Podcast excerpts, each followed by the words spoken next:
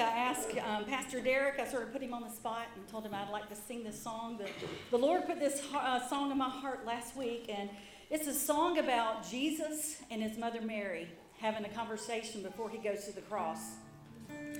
And she is saying, God, why does this have to be your will? Why do you have to go to the cross?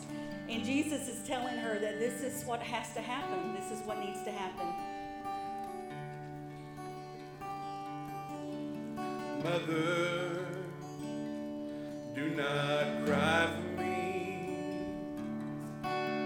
All of this is exactly how it's supposed to be. I'm right here. Can you hear my voice?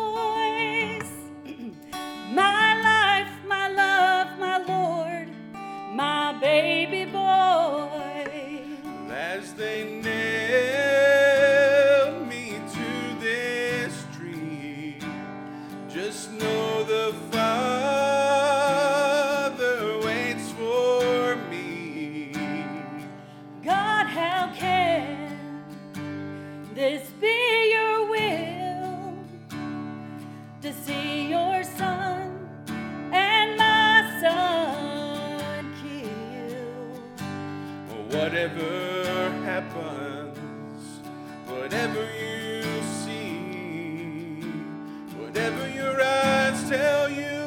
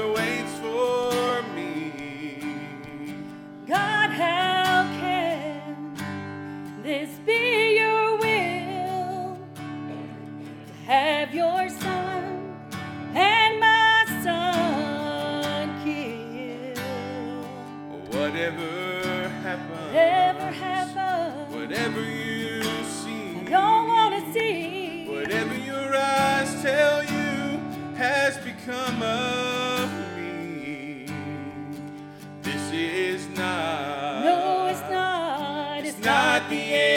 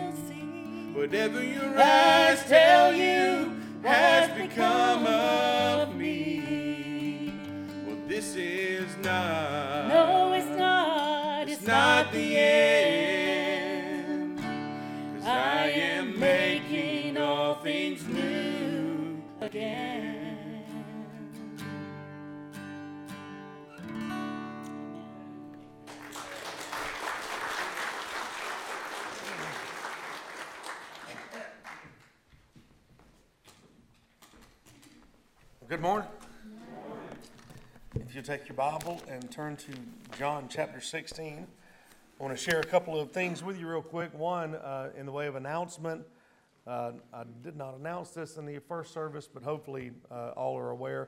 We do have combined leadership today, combined leadership meeting at uh, 3:30, I believe is what it is. Uh, and so that's um, all trustees, all finance, all deacons, all staff. So uh, if you can be here for that, we would appreciate it. It's important uh, that you be here for that. I also wanted to mention that Uh, me and several of the men, um, uh, Brother Derek and uh, Brother Scott and Brother Chris and Brother Gabe, all took part in the Jackson County Men's Advance uh, Men's Conference this weekend. And it was very, very good. It was very encouraging and very edifying. And so uh, I know that we talked about that a little bit and we didn't push it real hard. I had not been to it before. Uh, it will be part of our calendar next year. So uh, it was very much worth going, and we praise the Lord for that. That's just a little testimony for you.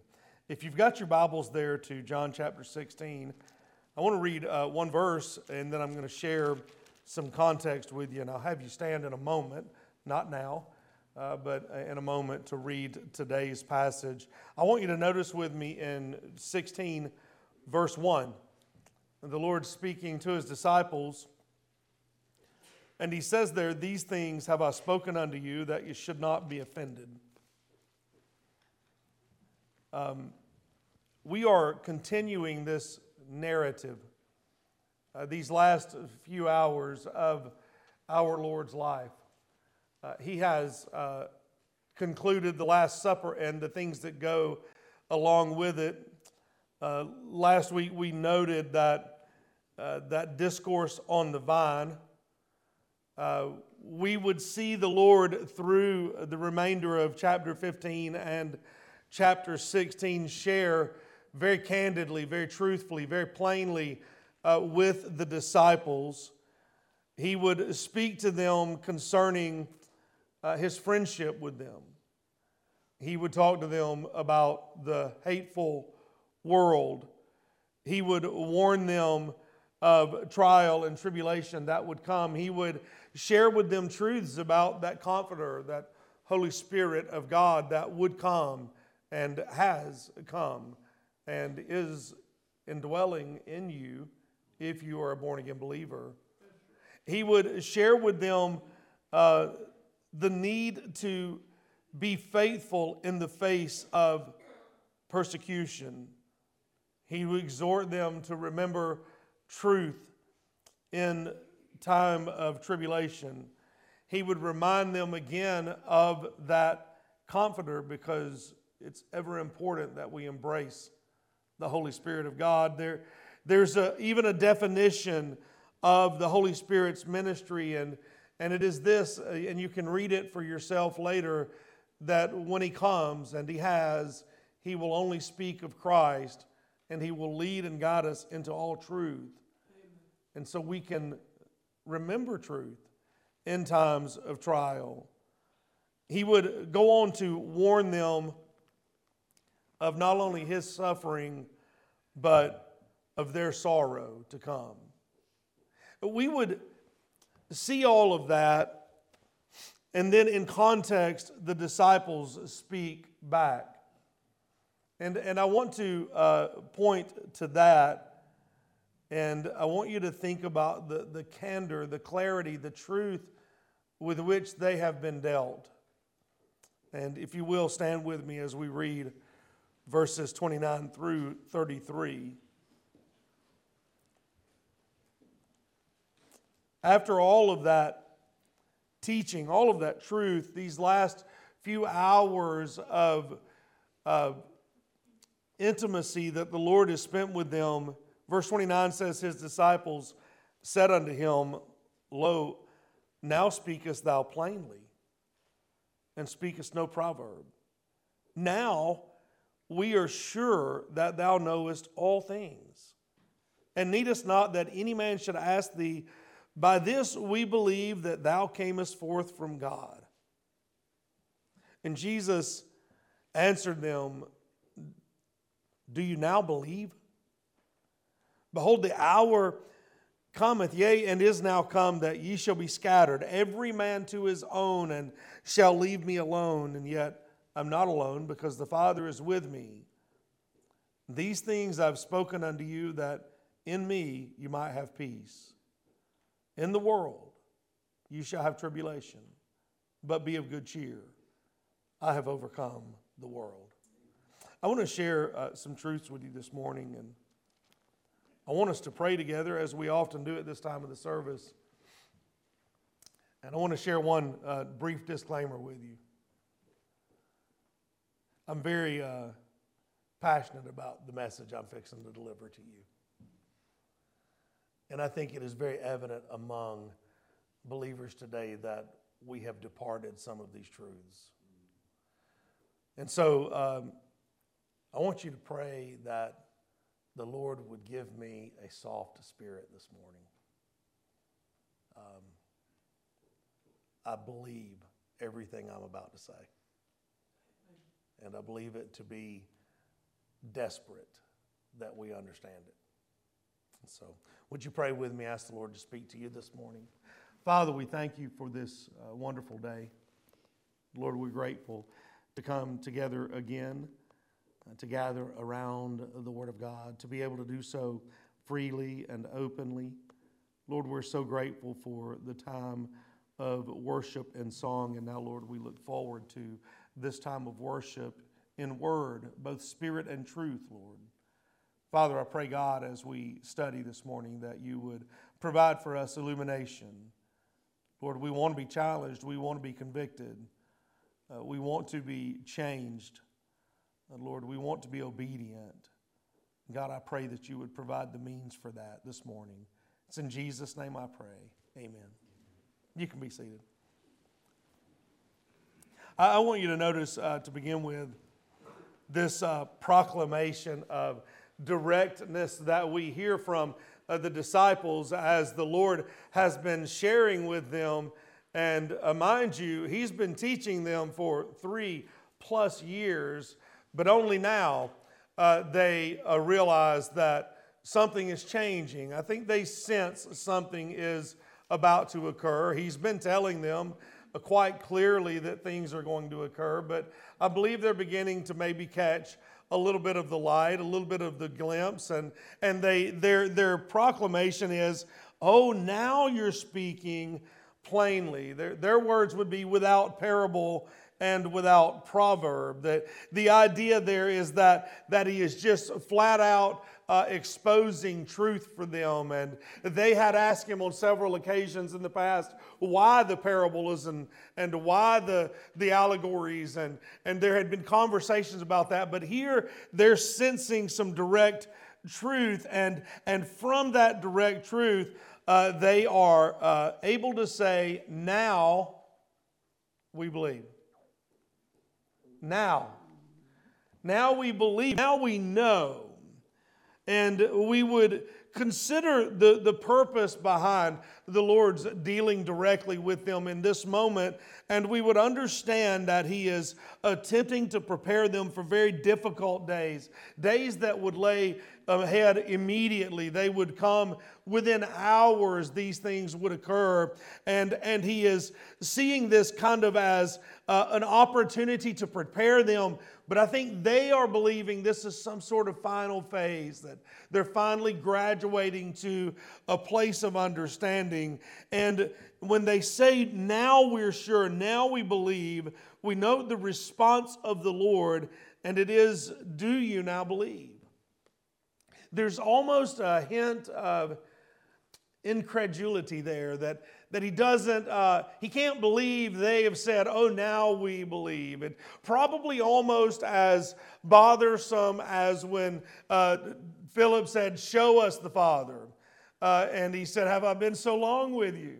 that you've not figured out who I am yet. And, and here he would say, uh, Do you now believe? It might be better stated this way Do you believe at last? At this moment, when, when things are about to literally come apart, when things are about to be fully exposed, uh, I'm going to be ripped out of your hands. Uh, you're going to be scattered. You're going to be scared. You are going to deny me. I'm going to look as if I am completely alone, but I'm not. The Father is with me. Now you believe. It's, it's that type of atmosphere that the Lord responds with. And, and he reiterates for them in verse 32 that difficulty is coming, that, that they will deny, they will run, they will be scattered, he will be left alone. He reminds them in verse 33 that, that he wants them to have peace. I've told you these things so that you might have peace. That statement, that idea of peace, uh, that he would say to them, listen, uh, if he could have if he could have said it any more clearly, he would have told them detail for detail, step by step, and then he would have said to them, when that occurs, I want you to remember this conversation and have peace. Can, can, we, can we agree that peace in the midst of what they were about to witness would have been so difficult to accomplish? Uh, so, so hard to grasp. And, and he says to them, Yet I want you to have peace. It's, it's very reminiscent of that first verse, which I read to you out of chapter 16. That, that very first verse, wherein he says, These things have I spoken unto you, that you should not be offended. That, that word offended there, you and I would see that word used differently today than how the Lord intended it there. We think of offended today and we think of uh, feelings hurt, you know, uh, put off, uh, that you wouldn't be put off. And that's not what he was saying to them.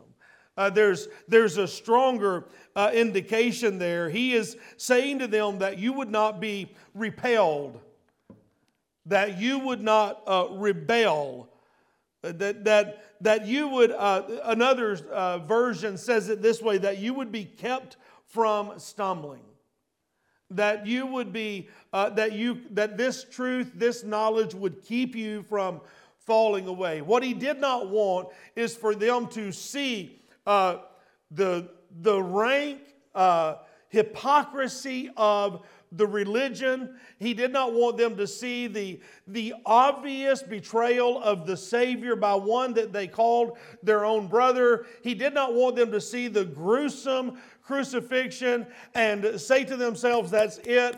I wash my hands. Uh, this place is helpless, hopeless, and I give up. He didn't want them to do that. He didn't want them to be repelled. In fact, the Greek word there is scandalizo. It is where we get our word scandalize. It, it carries with it the idea of, of a snare or a trap or something that causes you to stumble or trip. And the Lord is literally saying, when you see these things, do not be scared away, but remember, I told you these things would occur. And if I told you, just as I told you that, all of the other many things that I've told you, those things are true as well. I want you to remember those things and have peace. It's, not unlike where we find ourselves today. You and I are not going to witness in the next few hours the dragging away of a beloved teacher and the mockery of a fake trial and the crucifixion of the literal Son of God. We're not going to see that.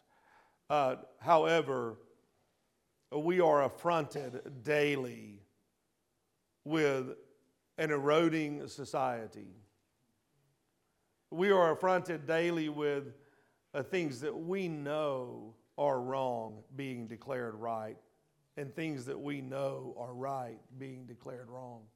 Uh, we, we are worried about that. We see those things, and I would say to you that the Lord is saying, uh, when you see those things, I want you to have peace the Lord would speak to his disciples in, in such a manner in this case, uh, very much like this. He had shared with them in such detail the things that would occur that it would be like this. It would be like me uh, telling you that we're going to have a fire drill here at the church.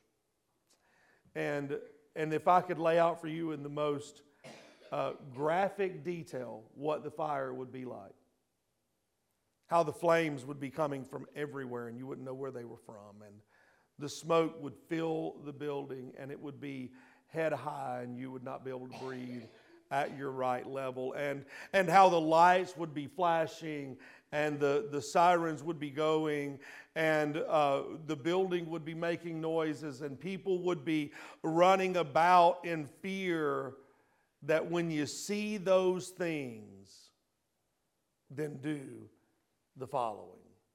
get low and get out and go to the exit, get away from the building.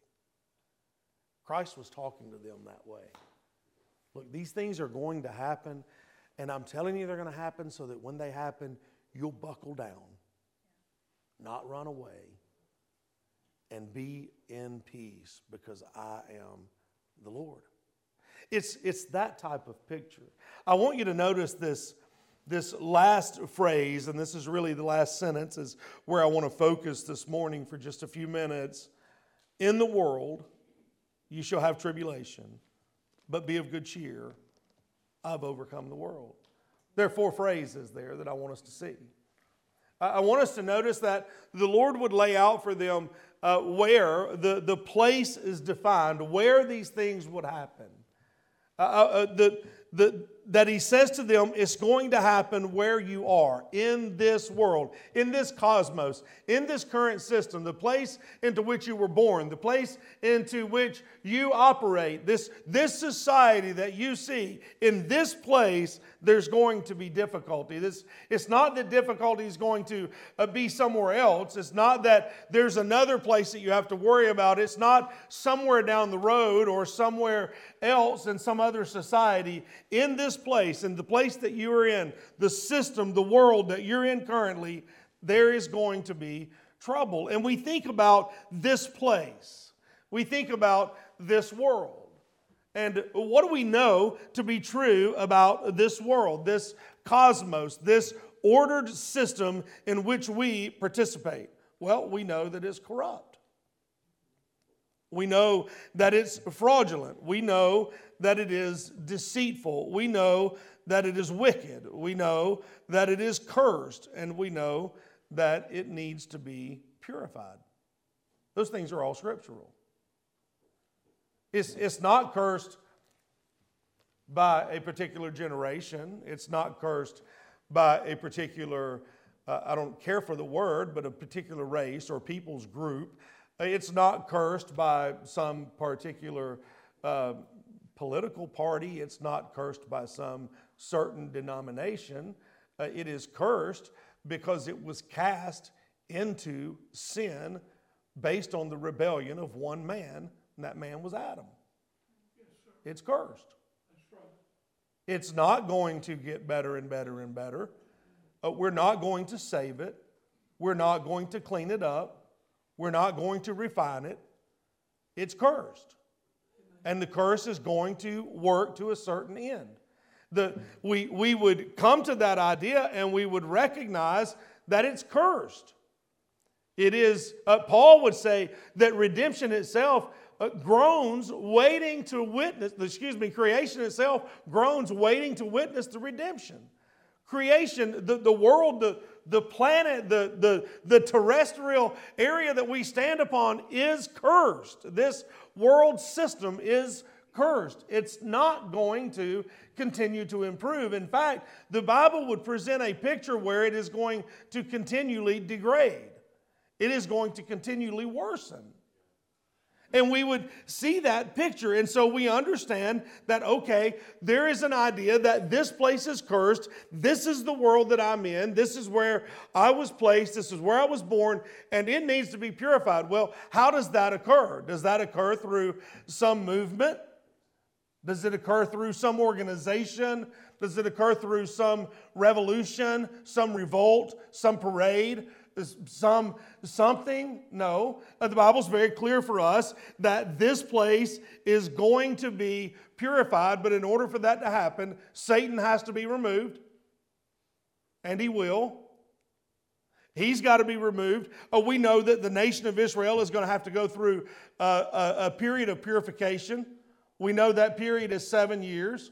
We know that it is going to be extreme uh, we know that we don't want to be here for that. We know that things are going to worsen until that occurs. We understand that during that tribulation, millions upon millions of people will die.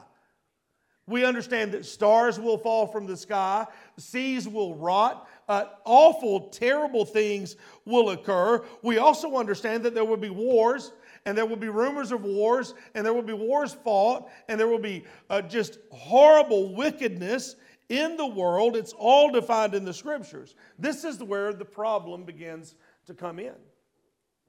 there are believers who are ignorant to these truths. These truths are unknown to them and they're completely undesirable to know. Well, what, is the, what does that accomplish or what does that create? Well, it creates in those believers a false belief, dream, fantasy, if you will, that things are going to slowly improve. Given enough time, it's going to get better. And things are going to slowly improve, uh, improve, and that, uh, that one day all the bad will be gone and all that will be left is good, and we will all, everyone, all of God's children, false statement, live happily ever after. Well, uh, when that mentality establishes itself, and then things go according to the plan of a decrepit, degrading world, those individuals become discouraged, confused, disappointed, and concerned, which is exactly the opposite of what the Lord said for his disciples to do. Right? In this world, there's going to be trouble.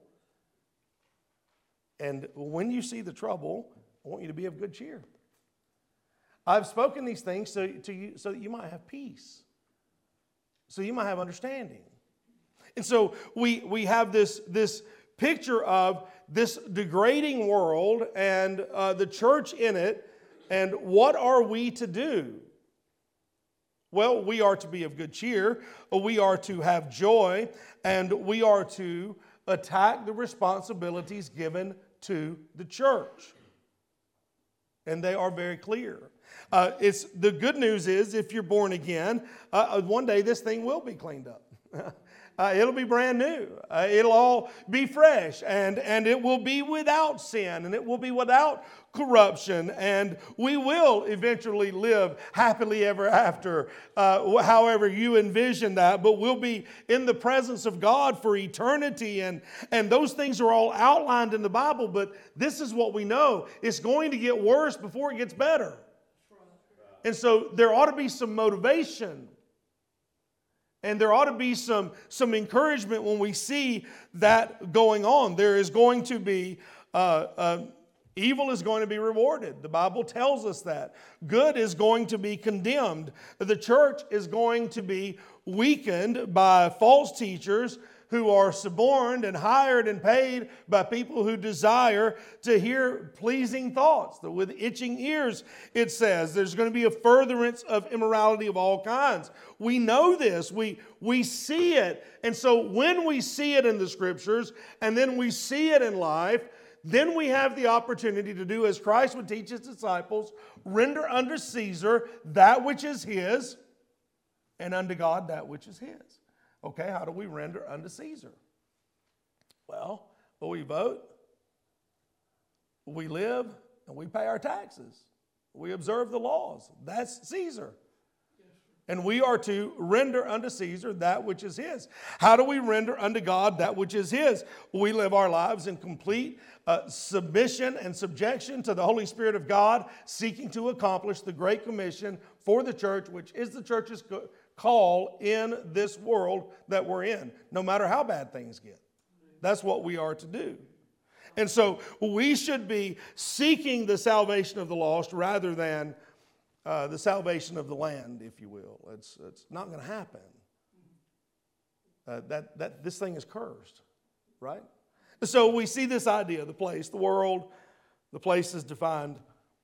And, and he declares the problem and it is that, that you're going to have tribulation. And when the Lord states that here, in the world you shall have tribulation, uh, this is akin to a promise. He is stating a fact. Uh, we would think of a promise as something with a positive uh, inclination, and so we don't particularly want a promise that includes you're going to have trouble. Uh, however, if I'm going to have trouble, I would like to factually know that I'm going to have trouble right? And so that's what this is. The Lord is giving us a factual statement.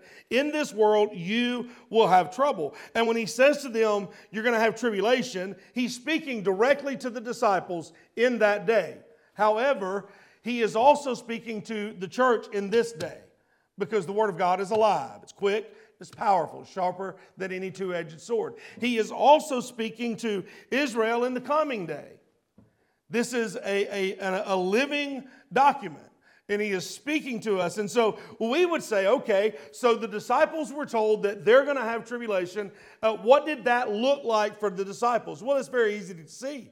It's very clear. Historically speaking, we have a full picture of that. Every single disciple that heard this that day, with the exception of John, were martyred for their faith in gruesome ways, and John did not escape that. He just didn't die from it.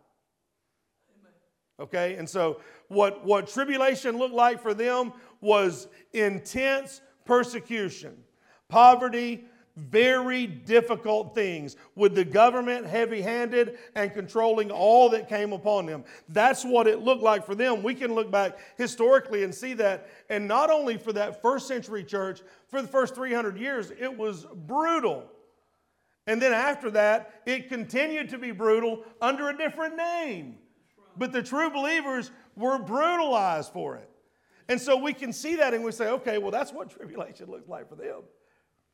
I don't want that tribulation, but that's what it looked like for them. Then we can say, well, what does tribulation look like for Israel? Again, look at history. Uh, they've been everybody's whipping post. And, and in extreme ways, unspeakable ways. And that is all a precursor to the actual tribulation that awaits them. It's horrible when we think about what the nation of Israel will go through. So we can say, okay, from history and from prophecy, we can see that. And then all of a sudden, all of us good Christians who see all of that, and we see all of this, and then we see a little bit of it right here, and we get whiny about it. Right? Oh, wait, that's not fair. Oh, that's not. Oh, you can't treat me that way. That's not, I have rights. Right? But he says right here listen, in the world, you're going to have tribulation. Now, admittedly, I, I hope that you would agree with me. Uh, our tribulation has been minimal. Our, uh, uh, our affliction is minimal. I mean, it's almost embarrassing if we look around the world at how other Christians are treated to even complain. But, but complain and complain we do. I mean, you just hang around some Christians a little bit and you'll hear it. And, and we would see that, and, and what we want, we, we desire this idea of let's skip the tribulation part and get on to the promises of peace and comfort, you know, and let's just let's do that. I'm in for that, Lord, but I don't know about this suffering aspect. And, and suffering has been so poorly defined. And, and so we would see that and we would say, okay, all right, I hear you harping. I understand the tribulation was very difficult. The trials were very difficult for those disciples and that early church. I understand that it's difficult for the church around the world. I understand that Israel is going to uh, have some even worse things down the road. So, what are you telling me? What does tribulation look like for the current age Christian? Well, I want you to think about that for a moment. I've stated before, and I, by the way, I still believe this. I believe that we are under a pretty extreme psychological persecution as the church in America because there is so much wrong vaulted as right and right done away with is wrong. So there's, there's an extreme psychological perspective to persecution, but I want you to also comprehend and understand that the comprehension or the, uh, the tribulation, the persecution, could look a lot worse. I mean, I, it's not hard to imagine pressures from government. It's very easy to see that, especially after the last couple of years. It was not hard to imagine uh, the, the increased taxation against churches. It's not hard to imagine cease and desist orders towards churches. It's happening in uh, Canada already.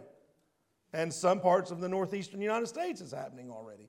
It's not hard to uh, uh, imagine uh, literal persecutions of a physical nature. It's, it's not hard to imagine uh, pressures to conform to a centrally approved dogma All of those things happened in history. All of those things are happening somewhere in the world today. And every one of those things are on the table, in my opinion, that could happen here. Now, uh, before, before I go in much further, uh, I want you to think about for a moment the damage done to the local church during 2020 and 21, and imagine if the government instituted that. If the government applied that pressure, how many small churches do you think would just close up and go away? I want to tell you something. It would be shocking to you. There would be many. There are churches in this community, not particularly churches like us, and so I'm not talking about uh, uh, doctrinally working together. I'm talking about the idea of organized religion. There are churches in this community that still have not reopened. Still have not reopened. And, and just imagine if the government just wrenched that up a little bit. That, that persecution is what we're talking about. And so, so somebody would say, okay, well, that's why we vote. Agreed. This is the problem. And that's why we fight. That's not right. It, it's, that's where the problem becomes. I comprehend. I'm convinced, by the way, that we, I am absolutely convinced that we should vote. I'm convinced that we should vote on Christian principles. I think that there ought to be, uh, it ought to be uncompromising. Uh, for example, I'll just go ahead and make an enemy. If there's one in here, if they are not uh, pro life, you ought not vote for them. I don't care what you think about them. I do, it does not matter. If they are pro choice, you cannot, in good Christian conscience, vote for them. If their record represents that they're pro choice, regardless of what their mouth says, you can't vote for them. That's, you can't do that in a Christian term. I mean, there's just no way. And there's other things, by the way. And, and we could go down that list, but I believe that 100%. I think we ought to be vehement about voting.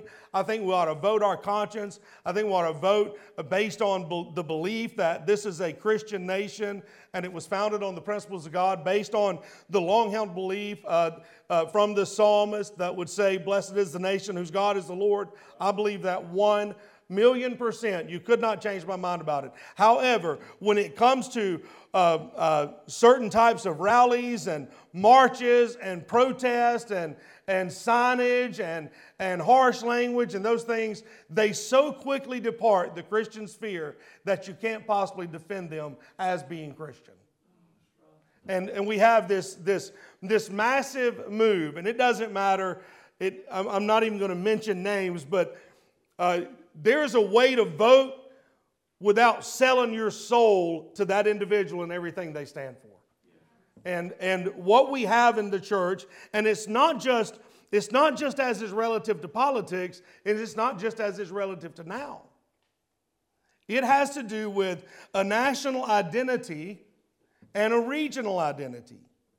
And we put those identities above and before our identity in Christ. And it's damaging to the church and it's damaging to the work of the church. And it is, it is debilitating to the Christian. I want you to think about this idea. Um, so, so we would say, well, we have to uh, vehemently defend our rights. Uh, and again, I agree with that, but in a Christian manner, because this is the point.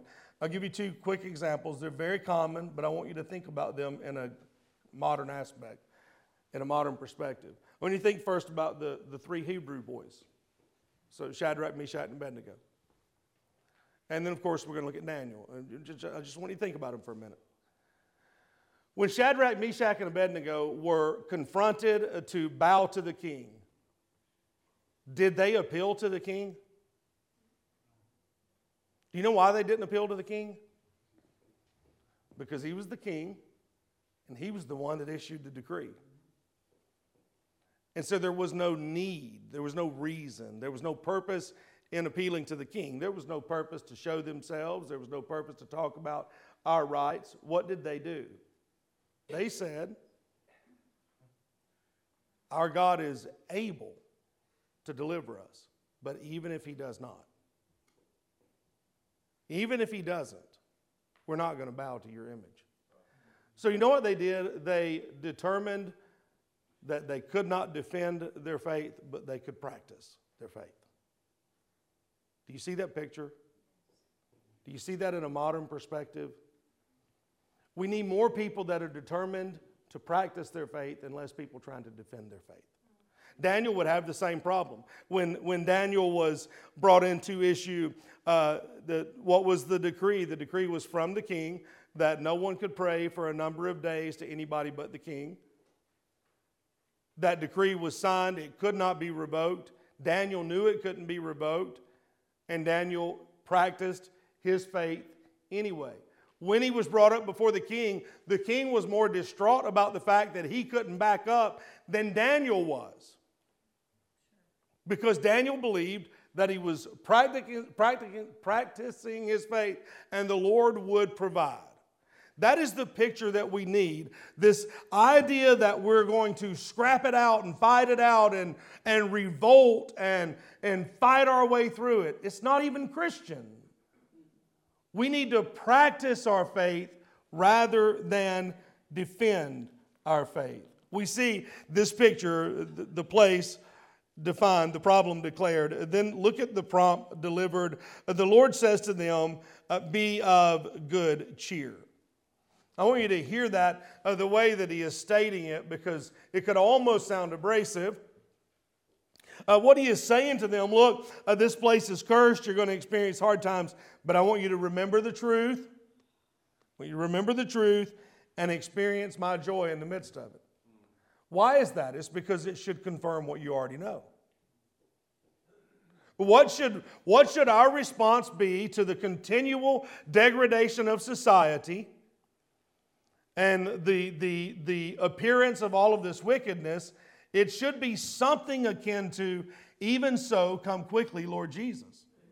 That's what it should be. Okay, because uh, we have a responsibility. It is the Great Commission. We know these difficulties are coming, and what should we be looking for? The rapture, right? That's, that's the, the, the, the response. What, what Christ was saying to them is look, you I've told you these things and you've seen them come to pass, and so you can rest assured that all the other things I told you are going to come to pass too. And you can have joy. You can, you can be at peace. I, I was thinking about this over the week.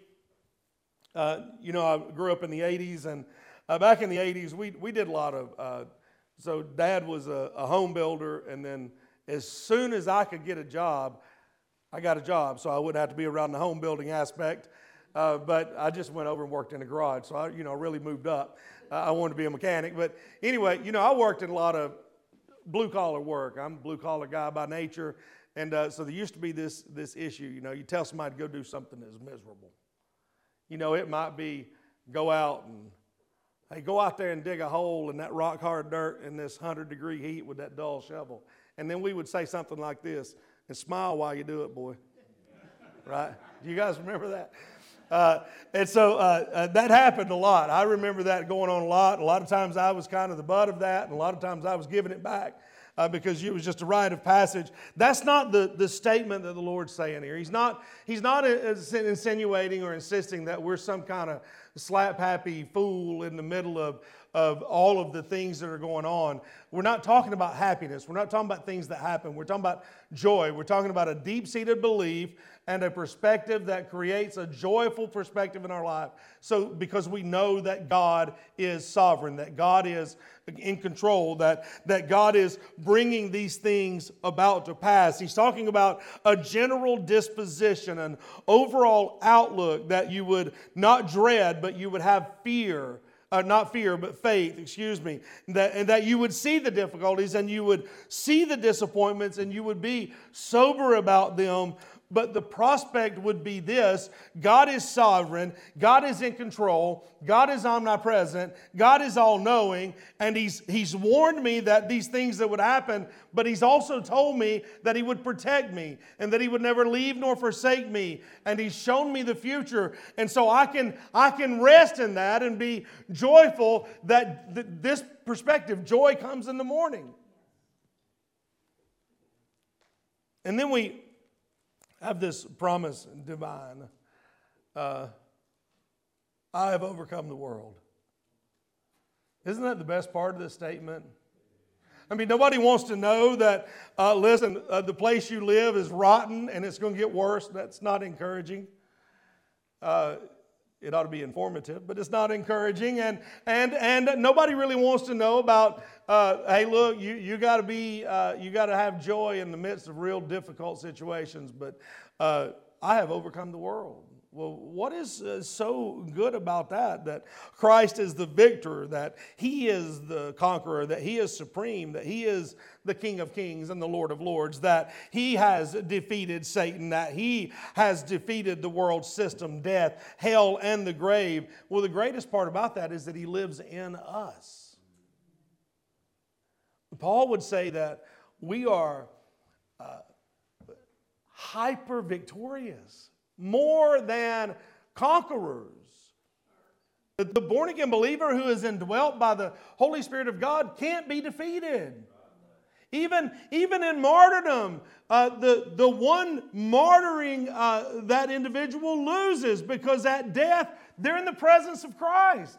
They win. It, we cannot be defeated. John would say, Greater is he that's in us than he that's in the world. Paul would say, Listen, I was crucified with Christ, but I'm alive because Christ lives in me. We are, uh, we, we are the victor. We don't have to fight for victory, we fight from victory. We are we have won already. It is conquered already. We should not be discouraged. Is the world sickened and cursed? It is. And, and I know the powers that be are of Satan. I understand that he is the prince of the power of the air, that he's the God of this world. I know that we have to endure some seasons of suffering, but can I tell you something this morning? You know the Savior and you know the schedule. You can have joy. You can have peace. You can have comfort in the midst. We should not be discouraged. We, we should not be distraught. We should not be confused. We should not compromise. But we, we ought to be convicted. We ought to be convinced. The Bible's right. The Bible is truth. But we should be confident in God's word. And we should be emboldened for the work of the Lord. Would you stand with me this morning?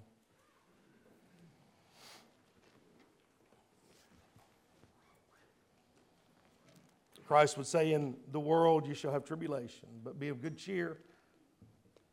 I have overcome the world. What about you today? Would you uh, consider yourself to be fearful or frightened or fretful in this world? Are you um, fighting a valiant fight, but the wrong fight indeed? Are you discouraged, doubtful? Dreading the next newscast. And can I encourage you?